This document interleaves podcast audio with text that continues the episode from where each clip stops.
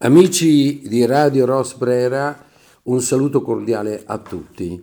Sono Cosimo Mero, insegno letteratura italiana e latina in un liceo classico e mi propongo di condividere con voi ascoltatori un po' di pensieri che mi suscitano i versi della Divina Commedia di Dante partendo dalla Cantica dell'Inferno. Partiamo dunque dalla lettura. Nel mezzo del cammin di nostra vita mi ritrovai per una selva oscura che la diritta via era smarrita. Pongo subito eh, un po' di osservazione su questa prima terzina.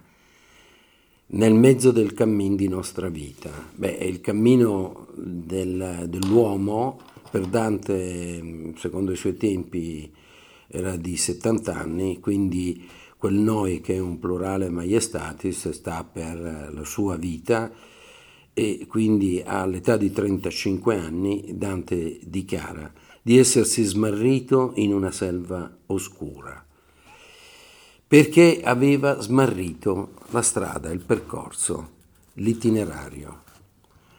E, e, questo già ci mette di fronte alla prima riflessione, lo smarrimento. Accade spesso nella vita nostra, nella vita di ognuno, che ci siano periodi, momenti di smarrimento più o meno grandi. Quello di cui ci parla Dante fu uno smarrimento assai pernicioso, tant'è vero che nella terzina seguente dice Ai quanto a dir qual era e cosa dura esta selva selvaggia e aspra e forte, che nel pensier rinnova la paura. Beh, eh, anche qui vedete già eh, come caratterizza la selva, il bosco in cui si è smarrito, selvaggio, aspro, forte, che solo a ripensarci, perché qui Dante è autore e non personaggio, ma in quanto scrittore appunto di queste terzine, dice che solo a ripensarci gli suscita una grandissima paura. Inoltre la foto, diciamo, immagine che ci dà di questa selva selvaggia è aspra, forte, proprio come se fosse una, un'icona, un'immagine, eh, rappresentata da foni simbolismi e dalla paranomasia no? che, che lui utilizza, ci fa capire quanto sia veramente terribile lo stato in cui egli si trovava. E si trovava in uno stato che dice, proseguendo, tanto è amara che poco è più morte. Ma per trattare del ben che io vi trovai, dirò delle altre cose che io vi ho scorta. Due riflessioni. Uno, che le crisi in cui nel corso della vita ci si può imbattere, cadere, eh, proprio precipitare, sono crisi che, come in questo caso, si avvicinano alla morte, alla disgregazione, perché Dante si trovò proprio in questi anni, nel 1300, siamo nel 1300, a dover fare i conti con molte delusioni e sconfitte. Beatrice era morta nel 1290, nel 1300 lui fa un viaggio a Roma e da lì a poco eh, viene condannato in contumacia, per cui non può neanche più tornare nella sua Firenze. Insomma, tanti erano i motivi che lo addoloravano, che si era, come dire, deviato al punto tale da approssimarsi alla morte. Ma dentro questa paradossale crisi ci dice anche che vuole trattare del bene che vi ha trovato, che vi ha scorto, e perché paradossalmente, paradossalmente le crisi talvolta possono anche essere delle risorse, se affrontate nel modo adeguato, se sorrette e guidate nel modo adeguato. E Dante poi ci dirà come è uscito fuori da questa selva selvaggia, proprio perché ha trovato il bene che cercava. Dice poi, io non so ben ridir com'io ventrai, che ero tant'era pieno di sonno a quel punto che la verace via abbandonai. Riflettiamo. Dante dice che di non sapere come si era come lui era giunto a questa crisi, come si può giungere ad una crisi, perché era pieno di sonno. Beh, il sonno a cui fa riferimento è, è, è, una, è un torpore dell'anima sicuramente, ma è anche qualcosa di più. Io ho sempre pensato, immaginato che lui intendesse dire che si vive un po' assonnati, si vive come dentro un sogno e a volte solo grandi scossoni ci permettono di svegliarci. A tal proposito credo che non gli fosse estranea quella eh, pagina di Vangelo in cui eh, Gesù è nel Getsemani, ha intorno a sé tutti i suoi apostoli e altri seguaci che dormono, tutti dormono, lui solo era veglio, era sveglio e sudava sangue. Perché, perché sapeva, conosceva già qual era il suo destino di morte e la vicinanza a ciò. E quindi era sveglio. E questo ci chiarisce che l'animo nostro si risveglia proprio in talune circostanze che sono quelle più drammatiche no? della vita. Però se non vi è una, una forza di persistenza e anche di fiducia e di speranza, e allora è facile ad essere a un, passo, a un passo, come dice, a poco più della morte. Aggiunge anche che aveva abbandonato la verace via. L'uomo è un viandante, noi siamo tutti viandanti un po' spesso, poco tanto insomma, smarriti. E quindi questo uomo viator, questo uomo viandante, magari straordinario come può essere la natura umana, però deve fare i conti talvolta con i suoi smarrimenti e dice che aveva abbandonato la verace via, certamente la verace via di cui parla è quella della fede, è quella della, della verità che si coniuga, eh, che, che, si, che si, connette, no? che va di pari passo per Dante, perché noi se vogliamo capire, interpretare davvero un autore, dobbiamo entrare il più possibile, immedesimarci il più possibile in quello che ci vuol dire e non tanto seguire solo le note, le chiose degli studiosi, ma proprio eh, sentirlo come una, una persona vicina, un amico vicino che ci sta parlando. E proseguendo dice, ma poi che io fui al piede un colle giunto laddove terminava quella valle, che mi aveva di paura il corpo compunto, Guardai in alto e vidi le sue spalle vestite già dei raggi del pianeta, che mena dritto altrui per ogni calle. E anche qui soffermiamoci su alcune parole. Dante sta cercando di uscirne fuori con le sue forze. Sta cercando in ogni modo, anche facendo ricorso alla sua cultura, alla sua umanità, di superare quell'ostacolo di uscire fuori da quella selva e stava risalendo un colle, al di là del quale lui vedeva i raggi del pianeta, cioè i raggi del sole, del sole nascente, perché il, la, come dire, la crisi è la notte. Invece lui sta cercando di uscire da quella notte interiore, da quel buio totale dell'anima e soltanto riscoprendo la luce del sole e quindi di Dio sente di poter proseguire e uscire fuori dalla situazione in cui si trova. Ma, anche se, come dice, allora fu la paura un poco cheta che del lago del cor m'era durata la notte che io passai con tanta pietà.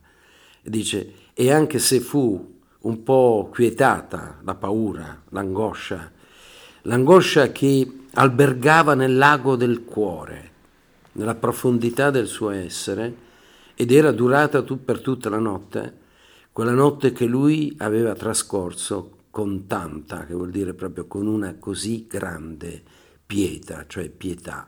Ma la parola pietà di Dante ha un significato in questo contesto ben diverso da quello che possiamo immaginare, perché qui vuol dire proprio ancora una volta angoscia, ansia, panico. Quindi una, se proprio vogliamo utilizzare la parola pietà come un termine di, di, tradizionale, perché la pietas, come dire, eh, aveva altro significato, è una forma di devozione, no, qui invece è una forma di, sì, di inclinazione verso il pericolo, la sensazione di essere dentro un grave pericolo. E come quei che con lena affannata uscir fuori dal pelago alla riva si volge all'acqua perigliosa e guata, così l'animo mio che ancor fuggia si volse al retro a rimirarlo passo, che non lasciò giammai persona viva. E qui entra in causa una similitudine che è quella del naufrago, di uno che si è trovato nel mare, nell'alto mare profondo, solo, e affannosamente ha cercato un modo per uscirne fuori. E una volta che ha raggiunto la riva si volge a tutta questa grande acqua marina perigliosa perché ha messo in pericolo la sua vita e l'osserva. E così l'animo mio dice che ancora fuggiva si volse a retro a rimirarlo passo, che non lasciò giammai persona viva. E così l'animo suo, che ancora fuggiva da quella foresta, da quella selva oscura, si voltò indietro a rimirare, a riguardare lo passo, cioè il passo vuol dire proprio quella, quella, quella, quel luogo stringente no? che, che, in cui si era trovato e che non lascia mai una persona viva perché era troppo pericoloso. Era il pericolo appunto di chi, prostrato da tante cose, molto probabilmente, chissà, forse pensava anche alla morte. E poi che posato un poco il corpo lasso, dice dopo che si era riposato un po', da tanta fatica, il corpo era affaticato, lasso, riprese via per la piaggia deserta, per quel pendio deserto, sicché il piè fermo sempre era più basso, tanto che il piede che stava eh, diciamo in alto è quello che saliva e l'altro era in basso. Quindi Dante sta salendo, ma proprio nel momento in cui sembra ra- poter raggiungere la luce, la salvezza, ed ecco, quasi a cominciar dell'erta, una lonza leggera e presta molto, che di pel macolato era coverta. Ed ecco che una bestia, tratta simbolicamente dai bestiari, che la bestia della lussuria, leggera, eh, usa spesso la parola leggera, leggera per indicare proprio questo uh, stato dell'essere attratto dalla lussuria, che va leggero, no? come poi vedremo nel canto quinto con Paolo e Francesca, che anche lì la leggerezza li fa andare veloci nel vento impetuoso dell'inferno del secondo girone. Ma qui leggera e presta molto, molto eh, aggressiva, no? molto scattante, che era di pel macolata coperta, cioè che era macchiata la sua pelle, perché dobbiamo immaginare fosse un leopardo o una lince, insomma, un felino. E non si partia dinanzi al volto, anzi impediva tanto il mio cammino che io fui per ritornare più volte volto.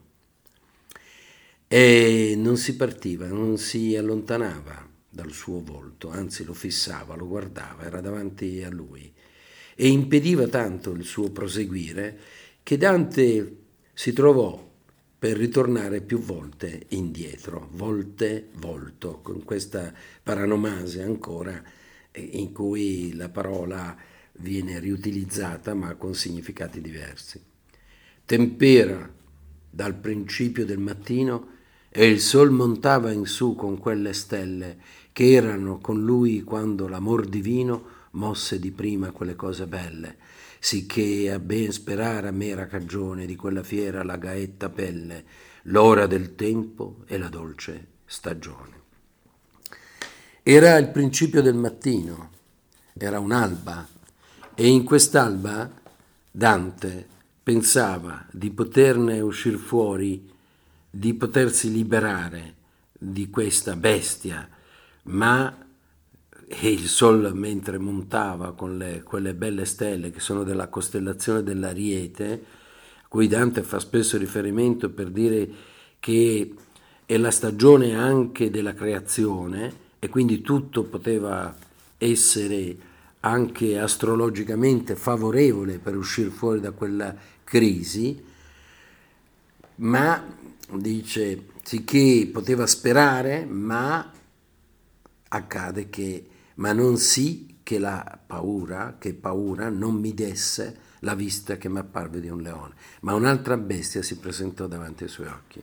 Anche qui è l'allegoria della superbia, la superbia che impedisce a Dante di riprendere la giusta strada, perché la superbia o la super, diciamo, autostima, no? perché la superbia è proprio dei ricchi, almeno nella visione dantesca, ed è anche dei ricchi di cultura, non solo dei ricchi eh, di economia.